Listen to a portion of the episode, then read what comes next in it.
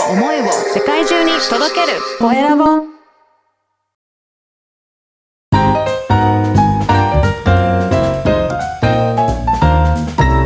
ポッドキャストの配信で人生が変わる。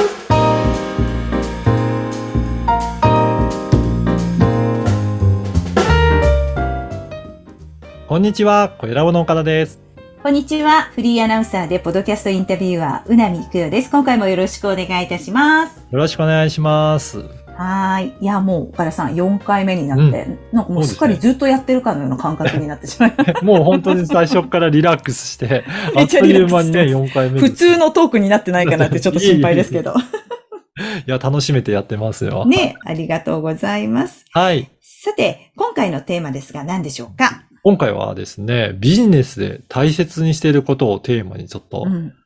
うなみさんとお話ししていきたいなと思います。よろしくお願いしおます。願いします。はい。うなみさん、どんなところがありますか？大切にしていることって。そうですね。まあ、せっかくのご縁で多分こういう、例えばインタビューもそうなんですけど、お会いしてるので、まあ、ベストを尽くすっていうことはちゃんとやってて、丁寧に、例えばインタビューするっていうこともしてますし、はい。あとなんだろうなあ、お話を聞かせていただくときには、あの、しっかり自分も自己開示するっていうことをしたりしてます。おー、そうなんですね。いや、うんあベストを尽くすっていうのは、なんかう、うんうなみさんらしいなっていう感じがしていて、なんかいろいろね、何度もお話しさせていただいていますけど、そんな時も本当すごい頑張ってやってるなっていう、ベストを尽くしてるっていうのは、いいろんなところで見られるので。。本当ですすか、人によってはちょっと嫌だなと思うことあるかもしれないです。熱すぎるから。熱すぎる。そう、常に全力でなんかやってるんだろうなっていうふうに思いますね。ああ、岡田さんどうですか？その辺は。私はですね、どうだろうな。あの、スピードの方を重視することも私は多くて、例えば、6割でとりあえずやってみるっていう。まずチャレンジする。で、6割を2回繰り返せば、あの、ね、かなりそれでも精度がまた上がるっていうので、うん。どちらかというと、すあんまり完璧にはせず、サクッとできるところだけやっちゃって、うんもう一回、もう一回って言って、繰り返す感じですかね。あスピード感の方かな。スピード感で、だから質云々よりもスピード感で、サクサクやっていくみたいな感じですかまねあ。その代わりいろんなことも手を出して、ちょこちょこやってみて、うん。やった時にどうだったかっていうので、何度も何度もいろんなことやってみる。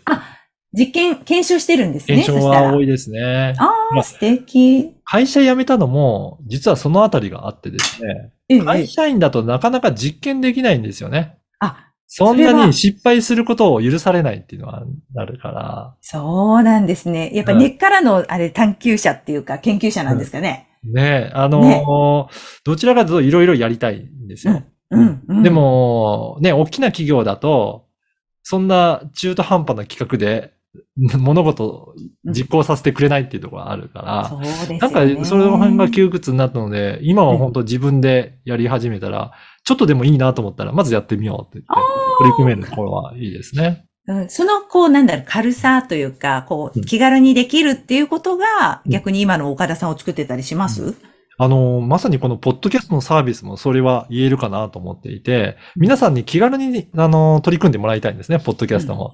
だから、サービスとしてかなり軽いものにしていますし、うん。本当になんか喋ればいつの間にかできてたっていうぐらいの 感覚のサービスにしてるんで。本当ですよ。なんかね、ほら、前も言ったかもしれないけど、テレビだとカメラ何台出して、音声さんがいてとか、はい。照明さんがいてとかって、映りを気にしてとか、はい撮影するまでめっちゃ時間、撮影中も時間かかる、編集も時間かかるし。でもこれはもう家でね、できちゃうんだよね。ね、短い時間を取るにしても、テレビ局が取るとなれば、もう大掛かりなセットだったりとか、スタッフがあったりとか、何何分も撮ったりとかでやるけど、このポッドキャストは、本当自宅から。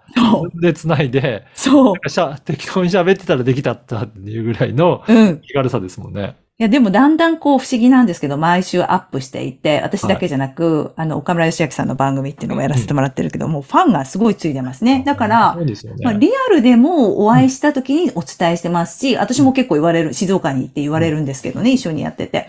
でいつもいいですね。あれ本当になんか乾杯してるんですかとか言われるんですけど、はいはい。カチーンってね、いや音がしてますもんね。そう、乾杯、あれ岡村さんが一人でやってるんですけど、実は。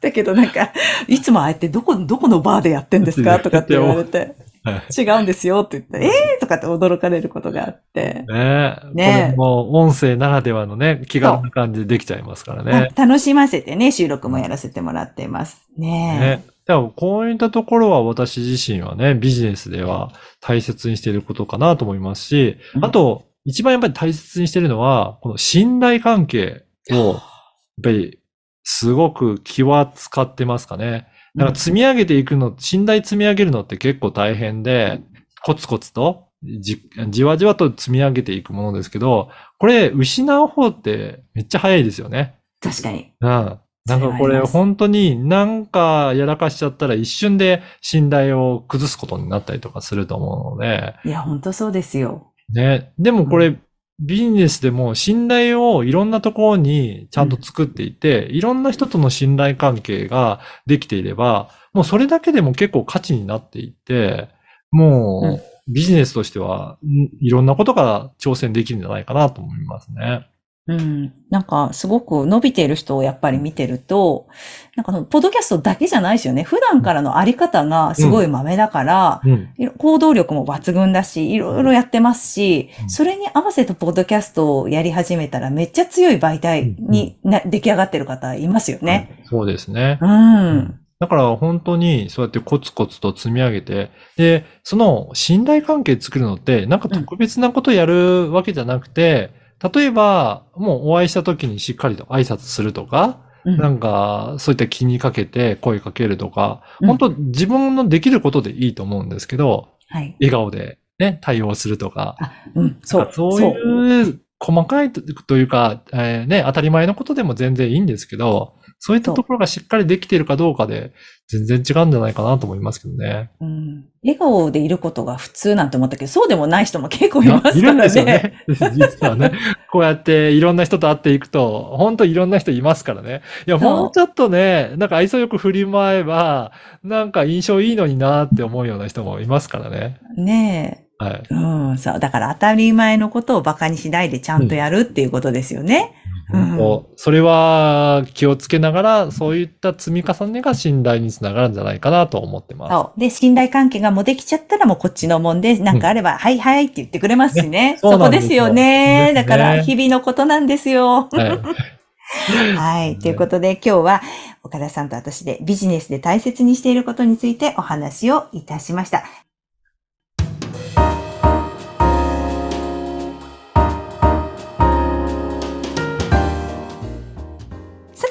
今日ご紹介したい番組は何でしょうか？はい。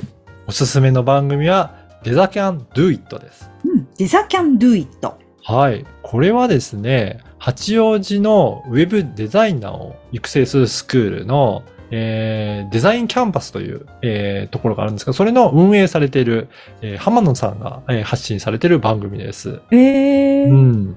はい。これ、本当に、えーいろんな方が携わって、このデザインの、えー学校をされていらっしゃるんですけど、これ、ね、あのーデザインって、どういうふうに、うなみさん考えてます？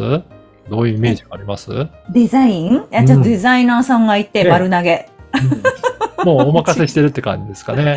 わかんない。全然わかってない。うん。はいどんな感じなんでしょう？デザインって。本当にね、えっ、と、デザインっていろいろあると思うんですけど、あのーここでは、この八王子のところで、いろいろウェブデザインとか、そういった企業の、あの、ブランディングのデザインとか、なんかそういったいろんなスキルを学ぶような学校なんですよね。学校があるんですね。はい。そこで、本当に一般の学生が学ぶだけではなくて、一般の方たちも学んでいきながら、デザインについて学んでいって、そこからお仕事にしていくっていうこともやっていらっしゃるそうなんですよね。うんなんか、すべてがあある意味デザイン、人生デザインとかね、こう見せるっていう意味では、でねどう見せるかとかっていうのもデザインですもんね。そうなんですよね打ち出すかとかね。うんはい。へーだからそ、の中身、どういうふうにして、その、運営されてるかっていう、講師陣の方も出演いただきながらはい。発信していく番組ですので、はい。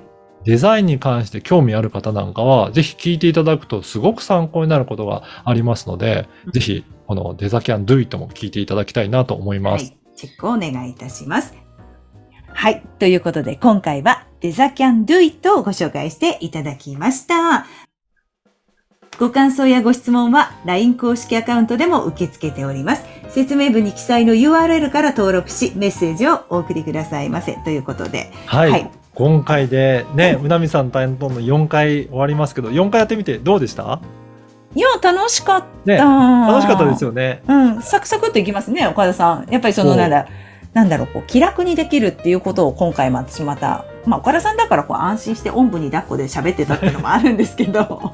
いや、で楽しかったも、ね、あのー普段からいろいろお話しされてるうなみさんだったんで、私も気軽な感じで、なんかいろいろ引っ張っていただいたので、楽しみながら来ましたね。ねえ、ありがとうございます。またぜひまた2回目呼んでください。今度、はいぐるっと回っぜて。また来週からはですね、別のあのインタビュアーさん紹介させていただきますので、楽しみに聞いていただければと思います。はい。はい。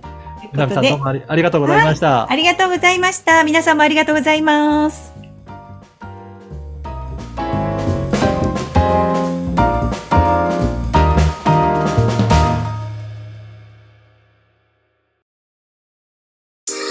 声を思いを世界中に届けるコエラボ